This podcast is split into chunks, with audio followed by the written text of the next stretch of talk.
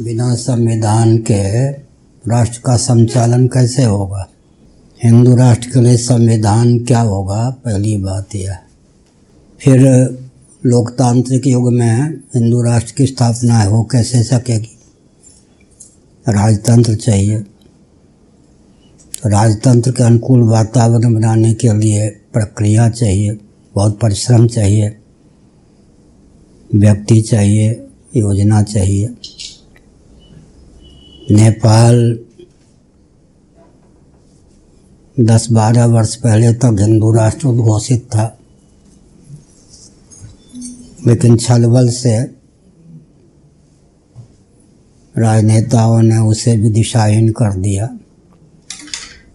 वर्षों तक जो हिंदू राष्ट्र था, उस नेपाल में जाने पर ऐसा नहीं लगता है कि कुछ वर्ष पहले तक ये हिंदू राष्ट्र रहा है। वहाँ युवतियों के पोशाक देखकर अंग्रेज़ भी परेशान हो जाएँगे, हैरान हो जाएँगे कि नेपाल है। और क्रिश्चियन तंत्र, बौद्ध तंत्र बहुत जागरूक है वहाँ। विविध प्रकार के षडयंत्र हैं। केवल नाम ले लेने से काम नहीं चलेगा, उसके लिए फिर वो हिंदू राष्ट्र सावरकर जी की भावना के अनुसार बनाएँगे या मनु जी की भावना के अनुसार? यह सब प्रश्न है। भविष्य में संयोग सदने पर हम सनातन संविधान ब्रैकेट में हिंदू लॉ लिखेंगे, लेकिन उसके लिए समय चाहिए। दो तीन साल लग सकते हैं। प्रायः हिंदू कहने वाले अपने आप को हिंदुओं के मूल का उच्छेद कर रहे हैं। वे वर्ण संकरता, कर्म संकरता के पक्षधर हैं। रोटी बेटी की एकता के पक्षधर हैं। उसी से दिशाहीनता आई है। तो उनकी विचारधारा भी शास्त्र सम्मत नहीं है, आधुनिक है। और जो एक दो प्रतिशत मान्यता सनातन धर्म की शेष है, उसको भी नष्ट करने के लिए हिंदुओं की संस्थाएँ आगे बढ़ रही हैं। जैसे श्री राम जन्मभूमि को लेकर एक न्यास बनाया सरकार ने। नाम लिया गया न्यायालय का। उसमें जो महामंत्री अभी उद्घोषित किए गए, उन्हीं का वक्तव्य है। पुजारी की कोई जाति निश्चित नहीं होगी। तो अब इसका अर्थ क्या हुआ फिर? राम जी को एक मनुष्य और मनुष्यों में भी वर्णाश्रम के विरोधी मनुष्य के रूप में उनको ख्यापित करना हुआ। तो राम जी की यह भक्ति है या रामद्रोह है? तो राम के प्रति द्वेष रखने वाले, द्रोह रखने वाले राम जी का सेकुलर तंत्र के अनुसार उपयोग करने वाले भी भक्त माने जाते हैं, हीरो माने जाते हैं, पूरा देश उन पर लपटू है। तो स्थिति तो यह है कि हिंदू कहने से तो काम नहीं चलेगा ना। हिंदू को परिभाषित करने की, संविधान की और उसके अनुकूल शासन तंत्र की आवश्यकता होगी, उसके लिए कौन तैयार? जो अंग्रेज़ों ने कूटनीति चला दी, उसी का तो सब कर रहे हैं, आरएसएस भी। जब किसी पे सन्निपात रोग हो जाता है, या किसी पे भूत प्रेत, डाकनी शाकनी का आवेश हो जाता है, उस दशा में वह जो बोलता है उसकी वाणी का प्रयोग करने वाला कौन होता है जिसका आवेश है? क्रोध का आवेश हो जाए तो। प्रयोगता क्रोध है, काम का आवेश हो जाए, तब जो वाणी निकलती है, काम प्रयोगता है। लोभी की वाणी अपनी नहीं होती और लोभ की वाणी होती। तो हिंदू कहने वाले की वाणी भी उस किसकी है, यह विचार करने की। बहुत विचार करने पर निष्कर्ष निकलेगा कि अंग्रेज़ों की कूटनीति ही हिंदू राष्ट्र के रूप में भी आ रही है। घुमा फिरा कर सब अंग्रेज़ों की कूटनीति का अनुगमन करने वाले हैं। जिनको वेदादि शास्त्रों से चिर है या बिल्कुल ज्ञान नहीं है वे वेदादि शास्त्रों पर मंतव्य और निर्णय दे रहे हैं। अशोक सिंघल जी ने क्या किया? जहाँ दो या तीन नदियों का संगम था, भाजपा समर्थित या भाजपा की सरकार थी, वहाँ प्रतिवर्ष कुंभ मनाना शुरू कर दिया। प्रयाग में भी हर वर्ष कुंभ नहीं होता है। आदित्यनाथ योगी जी ने विधानसभा से पारित करा के प्रयाग के अर्ध कुंभ को पूर्ण कुंभ को घोषित कर दिया। किसी ऋषि ने भी ऐसा साहस नहीं किया था। तो ये राजनीतिक दल वाले राजनेता धर्म में अवाई का भी जिनको ज्ञान नहीं है, वे धार्मिक निर्णय ले रहे हैं और उनकी दृष्टि में हम लोगों की कोई उपयोगिता ही नहीं है। समझ गए ना? तो आप कैसा हिंदू राष्ट्र चाहते हैं? प्रश्न तो यह है। धर्म आधारित जो पहले से राज्य की स्थापना थी उसी धर्म आधारित जब तक संचालन नहीं होगा धर्म का अंकुश राज्य पे नहीं होगा तो देश कभी नहीं बचेगा। कर लिखा है ना बहुत अच्छे थे। इनके आधार पर हिंदू राष्ट्र बनेगा और धर्म नियंत्रित कैसे हो नहीं तो सोचने की बात है। इनके आधार पर, बहुत अच्छे थे, मैं निंदा नहीं करता। इनके आधार पर जो राष्ट्र बनेगा हिंदू राष्ट्र, वो कैसा होगा? नाम लेने से शास्त्र का या धर्म का काम नहीं चलता ना। धर्म का अध्ययन चाहिए, परंपरा चाहिए, उसकी उपयोगिता का ज्ञान चाहिए ना। मोदी जी के आधार पर जो हिंदू राष्ट्र बनेगा, या मोहन भागवत जी के आधार पर वो राष्ट्र क्या होगा? विचार करने की आवश्यकता। या स्वामी दयानंद जी के आधार पर हिंदू राष्ट्र बन गया तो वो राष्ट्र हमारे किस काम का होगा, वो राष्ट्र जाएगा कहाँ? विचारणी भी सही है। अपने अपने स्थान पर सब ठीक हैं, लेकिन प्रश्न उठता है, कि हिंदू को परिभाषित आप किस आधार पर करेंगे? उदारता के नाम पर आपको आज कहना पड़ेगा कि वर्ण निरपेक्ष, आश्रम निरपेक्ष, जाति निरपेक्ष वो तो सनातन मूल्यों का क्षय होगा। हाँ तो फिर सनातन शास्त्रों का विधिवत ज्ञान चाहिए और नेपाल में पहले प्रांत नहीं थे, अब प्रांत बना दिए गए। एक एक जिला में दस दस हिंदू नेता, एक के पास पाँच, दस से अधिक व्यक्ति नहीं। और सबका उद्घोष यही था कि अभी भी है, क्यों नेपाल वाले हैं बैठे विद्यार्थी?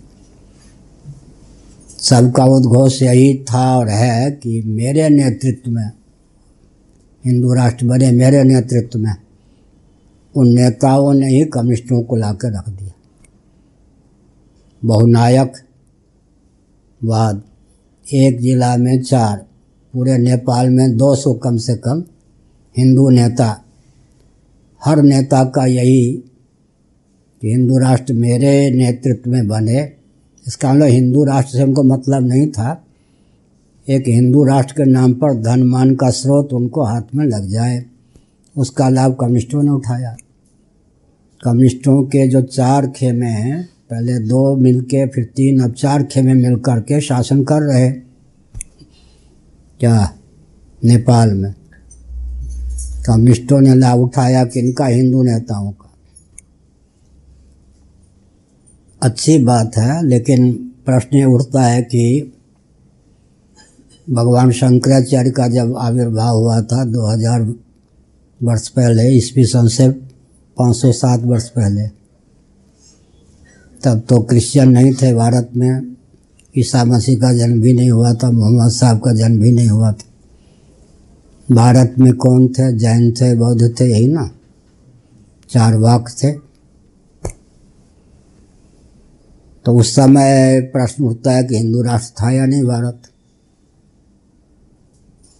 इससे तो बढ़िया रहा होगा।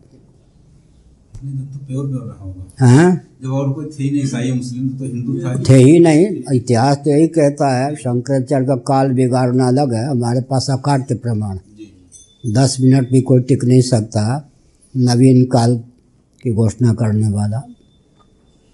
तो उस समय प्रश्न उठता है कि फिर शंकराचार्य को क्या आवश्यकता पड़ी कि वैदिक साम्राज्य की स्थापना उन्होंने की? ध्यान गया? अच्छा वो छोड़ दीजिए। चार वाक्यों का शासन होगा जो वेद को प्रमाण नहीं मानते। चार वाक्यों की नीति के अनुसार शासन होगा तो हिंदू राष्ट्र आप मानेंगे या नहीं? क्यों? चार सुनिए, संभल के बोलिए। ऋणम कृत्वा घृतम पिबेत। चार वाकों का कथन, ऋण करो। डाका नहीं, चोरी नहीं।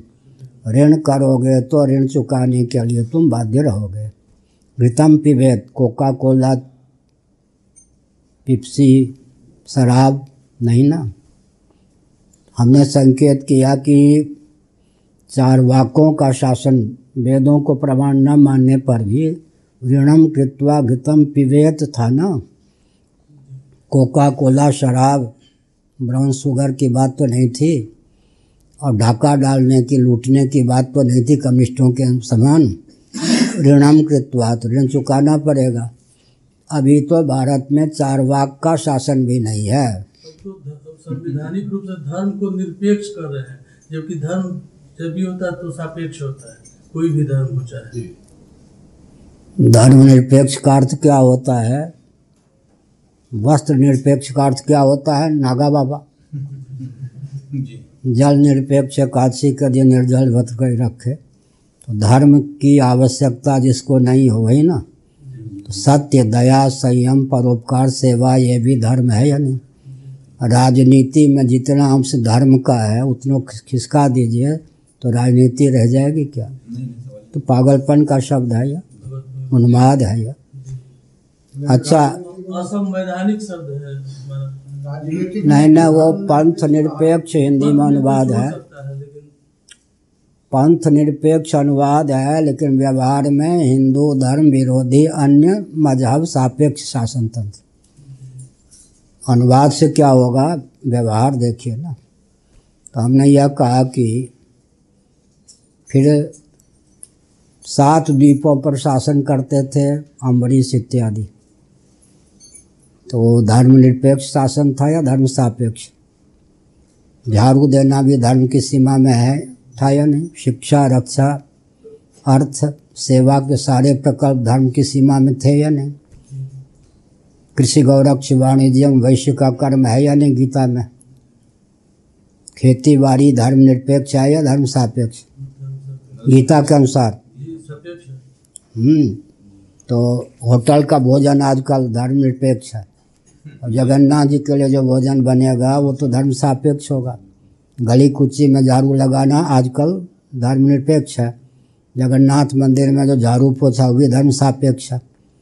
लेकिन यहाँ समिति श्री जगन्नाथ मंदिर की समिति का कहना है कि रूटीन जो है, चाहे अंध परंपरा हो या कुछ, पूजा आदि की व्यवस्था वो धर्म है, बाकी सब सेकुलर निन्यानवे प्रतिशत श्री जगन्नाथ मंदिर में सेकुलर तंत्र चलता है, एक प्रतिशत जो चलता है वो रूटीन के अनुसार, उसमें अंध परंपरा भी है।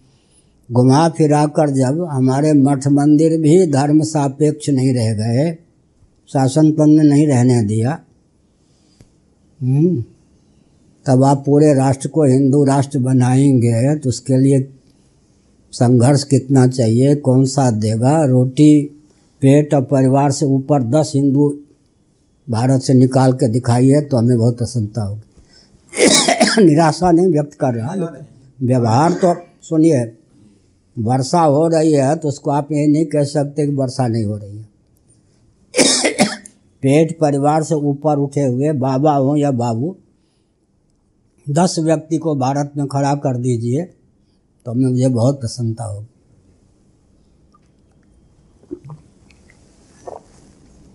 पाँच ख्याति प्राप्त व्यक्ति संतों से निकाल के खड़े कर दीजिए तो किसी दल के गुप्त या प्रकट एजेंट ना हो, प्रचारक न राजनीति ने किसी को बचने दिया, जो उसके प्रचारक नहीं बने, उनको उनका दमन होता आज भी। इसलिए लक्ष्य बढ़िया है, लेकिन उसके लिए तो हिंदू राष्ट्र कहते हैं, पहले कितना अध्ययन है उनका? श्रेयो ही ज्ञानम अभ्यासात गीता में लिखा है बारहवें अध्याय में। अधिकचरी जानकारी को, अधूरी या विपरीत जानकारी को व्यवहार में लाने की अपेक्षा सांगोपांग पूर्ण जानकारी आवश्यक है। हिंदू राष्ट्र कहने वालों को हिंदू की परिभाषा ही नहीं मालूम। हिंदू शब्द कहाँ कहाँ शास्त्रों में आया ये भी नहीं मालूम। मनुस्मृति का नाम लेके ही चिढ़ते हैं। अब हिंदू राष्ट्र बनाएँगे क्या? प्रश्न तो ये उठता है। और कोई प्रश्न एक